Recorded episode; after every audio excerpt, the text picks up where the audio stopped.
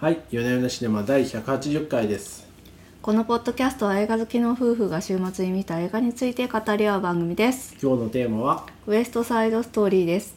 伝説のミュージカルをスティーブン・スピルバーグ監督が映画化。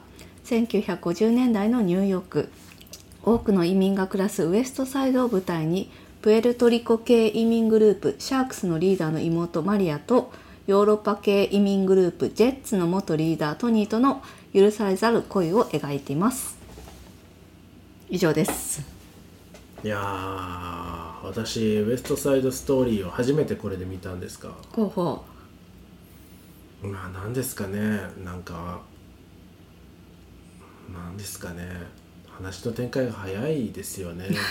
特に惚れるところ。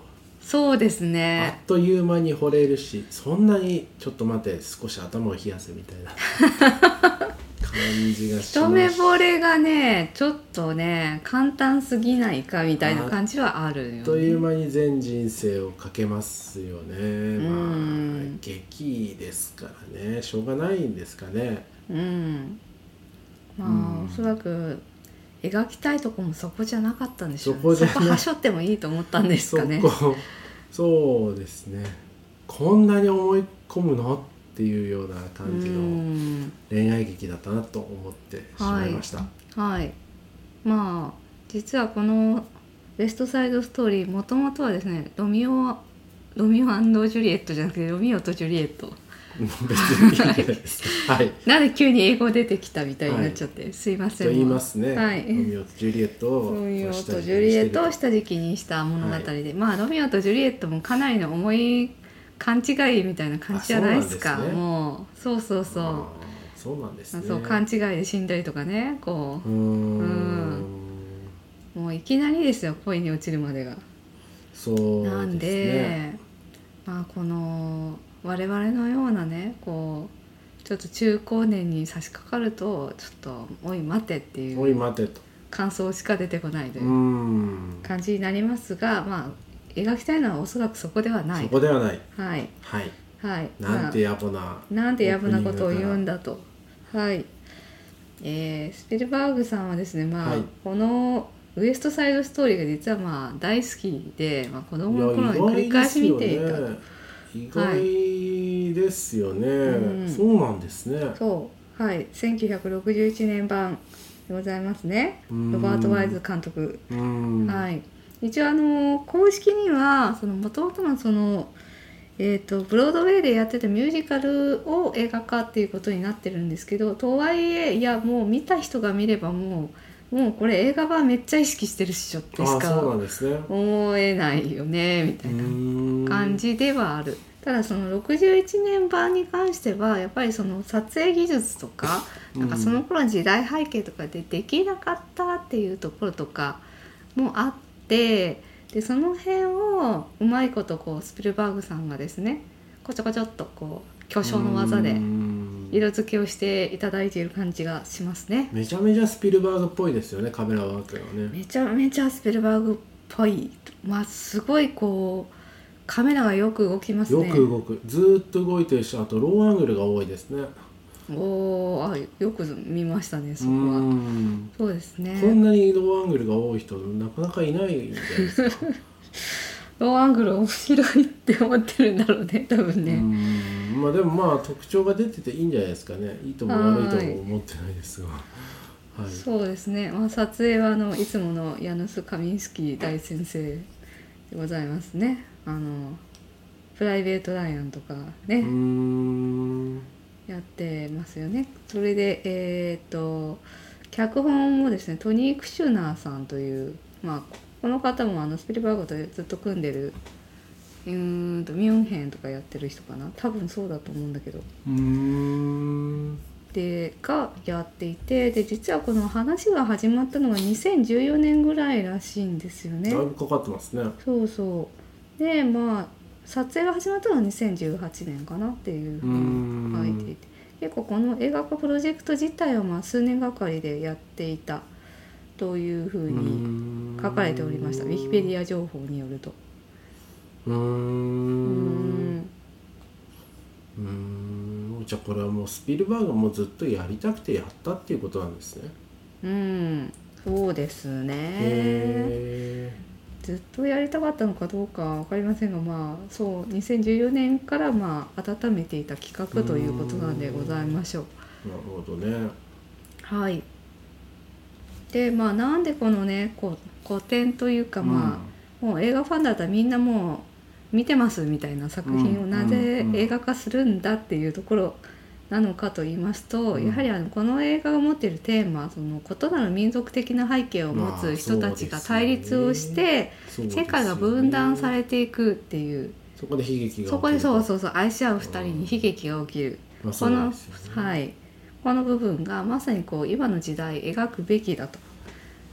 スピルバーグ先生は思ったわけですよ。まあそこはよくわかりますよ、はい。確かはい、に、うん。というところで、えー、とこの作品を撮ったというふうに書かれておりました。で62年版とは違うところとしてはそのさっきの撮影技術が進化したよっていうところと、うんうんまあ、あの俳優さんと俳優さんたち今なんかなまっちゃったけど俳優さんたちがですね、うんうん61年版ではやっぱりあの実際のそのプエルトリコ系移民っていう人たちを出してないんですよ。白人の俳優さんがこうちょっと顔を濃いめに塗ったりとかしてやってるので、え今回はあの忠実にその移民プエプエルトリコ系の人たちとかを配役しているっていうところも時代のアップデート感を感じさせるところでございます。うーもうん今ねその白人俳優がその顔塗って出たりとかしたらもう大問題になりますまあ確かに逆にね、うん。逆に問題になりますね。はい。はい、ということでございましたと。うーんはいまあ初めて見たということで何か感想ありますでしょうか？まあそうですね話の展開が早いなっていうのとあとはあこの歌聞いたことあるあるっていう歌がいっぱい聴けて、それは楽しいですねね。そうですね。ああこれこれあこの曲だったのかみたいなのが、うー。うんいっぱいかかってそれは楽しいですね、ん。そうですね。はい。そうですね。だから物語的にこ曲うそうそう。物語的にのみのめり込めたかっていうといまいち感情移入せぬまま最後まで行ってしまったところはあるんですがまああのうん音楽ビデオとして楽しめた感じしました。なるほど。うーん。ちょっと私がこう現代風にアップデートされてんだって思ったところでいくと、はいはいやっぱりそのダンスシーンっていうのがよりこうカメラも自由に動き回れるし、俳優さんたちの動きっていうのもすごくこう激しくなっているなっていうのが思っうんうんうんうんてその辺のこうもともとのミュージカルが持っていたであろうその俳優さんの肉体の動きっていうところにちゃんとこうフォーカスできてるっていうのが良かったなって思いましたね。だからもうダンスシーンはどれも素晴らしいですね。ん。であとはその女性の扱い方っていうところでうん。その61年版はやっぱりなんか恋する2人もちょっとまあいい子ちゃん風なんですけど今回のそのスピルバーグ版だとマリアちゃんの方からチューしたりとかですね。チューしたりっていうのがすでに古いな。はい。言い方が。はい。まあこの口紅を塗ってみたりとかあのーちょっとこう積極的だったりするじゃないですか。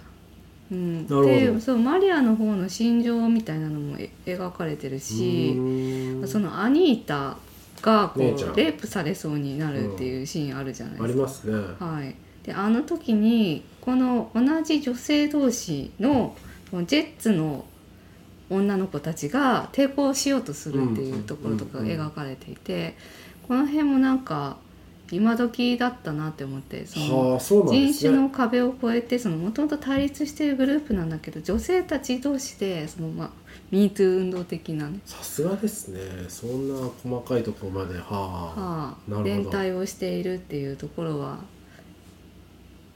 違うかなと思いました。なんかその61年版に比べるとやっぱりその人間それぞれの深掘りっていうところができているのではないかと思いましたけども、あそうなんですね。そうですね。と思いましたがうん、ただまあそのさっき言われたようにその展開が早すぎて全くのめり込めないというのはまあ私もちょっとそんな感じはしていて、うんこの主役を演じているこのアンセル・エルゴート君がぼんやりしてるっていうところがちょっと問題なのではないか。うーんですかね。あのマリア役のレイチェル・ゼグラーちゃんは私の中では結構いいなと思ってすごくキラキラしてますしね。スターになるんじゃないかって気がしましたけど。うん。でちょっとこのアンセル・エルゴート君に関してはですねちょっと問題が起きまして、はえー、と彼はあのもともとそのキャリーとかベイビードライバーとかに出てて、うんまあそのある程度ハリウッドの中でこう有名な俳優さんだったわけですよ。このこれらのキャストの中ではかなり有名な人なんですね。なんですけど彼が2014年にあの17歳の女性とあ SNS インスタかなんかでこう知り合って関係を持っていたと。でその女性の方が彼にあの性暴力をされたっていうふうに訴えたっていう問題がありましてとはいえあの法的には彼が20歳の時に17歳の女の子と関係を持っていたということでニューヨーク州では法的に問われないうんっていうことらしく一応エルゴート君サイドとしてはあの、まあ、彼女と関係を持ってたのは事実だけど暴力を振るったような事実はないみたいな風に主張していて、まあ、真相はよく分かりませんっていう状態にはなってるんですね。なるほとはいえなんかそのアンセル君がこのプロモーションとかにやっぱり出てこれなくなっちゃったっていう問ど題がうんあってでその代わりにこうあのマリア役のレイチェル・ゼグラーさんとかですねアリアナ・デボーズさんがあ彼のこの事件についてどう思うとか聞かれることになってちょっとかわいそうだなと思って、あー。知らねえよとしか言いようがないですよね。うん。はい。しかもこうレイチェル・ゼグラーさんはあの撮影当時17歳だったということでまあなんかその作品を色眼鏡で見られちゃうっていう不幸があったかなっていうのは思います、ね。へえうん、という問題が発生しておりましたよという。確かにまあその問題を差し引いたとしてあの主役の彼は確かになんか、うん確かになもうちょっとこう何らかかなんか深みがあってもいいような人物像ですね。そうですうねん。まあ、うんまあでもばあちゃんみたいなばあちゃんじゃないかはい、バレンティーナさん。ばあ別にねばあちゃんみたいな方にかくまってもらうとかなんかあるんでしょうけどそのバックストーリーがちょっと薄い感じがありますね。うんうん、なるほどね。あでもその61年版ではあんまり深く描かれていなかったその彼の生い立ちその、うん衝動的にこう暴力を振るってしまったんだけど、みたいな感じのところとかはより深く描かれてはいるのではないかなとは思いましたけど、私も61年版を見たのがだいぶ大昔なのでうん。その時はなんかもうちょっと表面的というか平面的な人物像に感じていましたが、なんかこう今回の作品だとやっぱり、うん、なんでしょうこのジェッツの男の子たちもそれはであのシャークスに関してはもともと移民だからあの差別を受けてるっていうようなのがうん。あったんですけど、そのジェッツの方もすごくこう白人なんだけど苦しんでるそうですね。背負ってる感じあそうりますね。そうそうお父さんお母さんうんとかがこうろくでもなくてみたいな、うん。でもこうこういうふうにこう仲間内で結束するしかないんだっていうことを歌の中でも歌ってるわけですけど、まあ、その辺のなんか彼らのどうしようもなさというか、うん。うん、やりきれなさっていうところも描かれているのではないかなとうん。思われました。なるほどね。はい。結構あれですかそのざっくり聞きますと結構面白かったってことですかね。ざっくり聞きますといやなんかねうん。うんちゃんとした映画だなっていう ちゃんとしてんなっていう感じはしました。イエスともノーとも答えていない。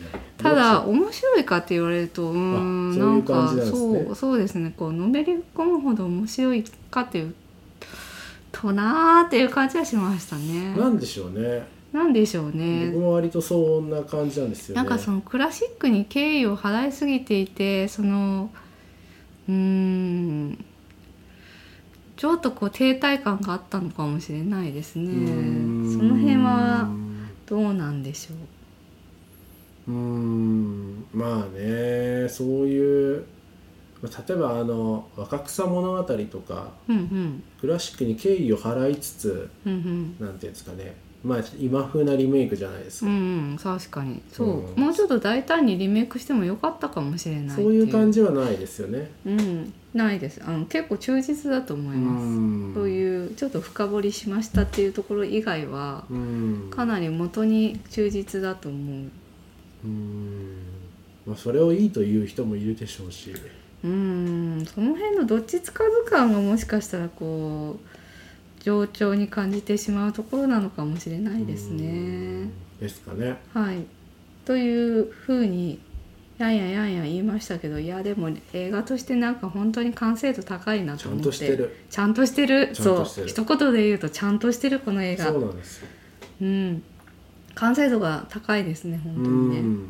ちゃんとしてます、うん。撮影も脚本もその俳優さんたちのうん。ダンスとか歌とかも、あそれからあと歌もですねその61年版でもやっぱりその音声の技術もそんなにまだいけてなかったので、はあの歌は別撮りでそれをかぶせて口パクでまあ歌ってる風にするわけですよ。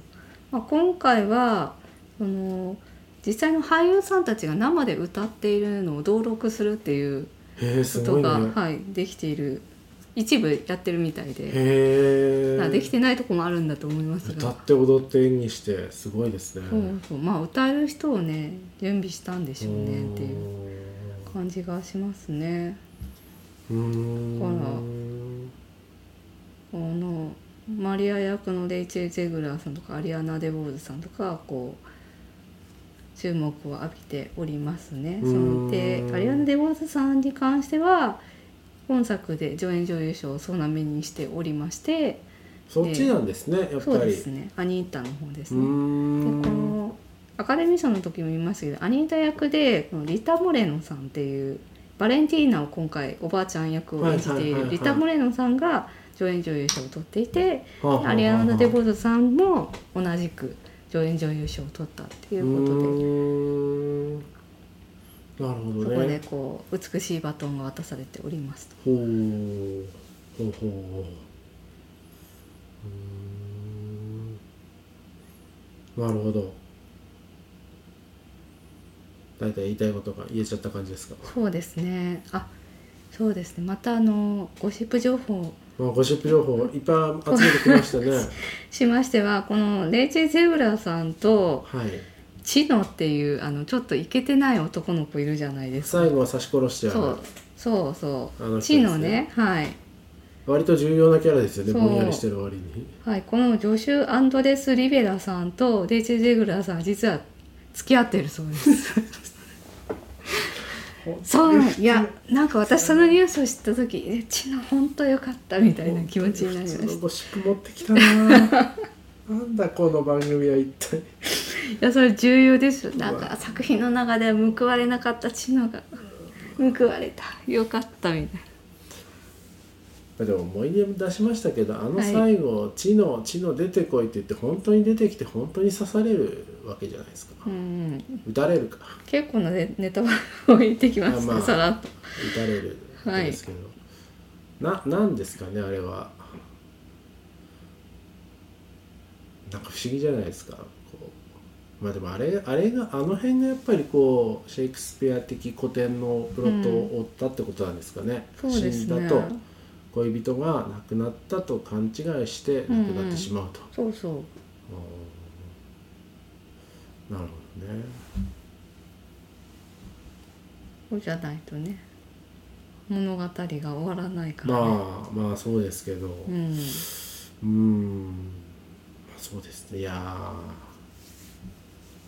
はい。まあいろいろね話の展開が早かったりおえ？っていうのがちょ若干のめり込めないところはありましたがちゃんとした映画でした、そうでなんすね。でこのかこの歯切れの悪さ実はこの作品見たの1週間前でねもう記憶があやふやっていうところが大きいんですよね、それもありますけどね。それもありますけど、なんかやっぱり現代劇というか普通の映画にしてはちょっといろいろ唐突なんですよね。まあねなんかね「ですね。チーノ出てこいチーノ」って叫び回って本当にチーノが出てきてバーンとかね。うん。その辺はねもうまあミュージカルをした時期っていうまあところそういうことなんででしょうね。っていうところもあるんか。も劇の上で舞台の上でうん。やるにはあのくらいのねコンパクトさじゃないと。うんうんうん細かいことはまあ置いといて。置いといてうん。歌って踊って。そうそう。だから映像にしてみた時にやっぱりなんかその辺のこう合間がないんで、そうなんです唐突感がね合間出ちゃがないう。うん。それはあるね。なっていうのをいろいろ思いました。そうですね。はい。はい、私もゴシップ情報を言えたんでよかったです。満足してんだ。ゴシップ情報最後のやつは本当にゴシップだったな。よかったじゃないか知能みたいな。はいということでこちらはじゃあ AppleTV で見たでしたっけ？ディズニー？ディズニープラスで見たかなうちは。はい、うんなどで見れますので。そうですね。あの20世紀フォックスが配給だったんですけどフォックスがディズニーに買われたんであそっかそっか。ここのはい。そういうことです我ね々もディズニー入ってて棚ぼたみたいな感じで見れましたね。ねいろいろね配信が増えちゃってしょうがないですね。そうかでも最近の配信はまた早いんですよね。こうね、この辺がグローバルなのかもしれませんが。うん。だからあんまりこう映画館に行かずともすぐ見れるんでまあね、うん。まあでもでかい音ででかい画面で見たいですよねこういう歌って踊っては。うん。そうなんですよ、はい、まあでかい画面で見に行くかもしくは家の画面をでかくするかどっちかかですかね。はい。という感じで。今日はこんなもん今日はですかこんなとこんなねところですかね。はい。じゃあ今週もありがとうございました。はい。ありがとうございました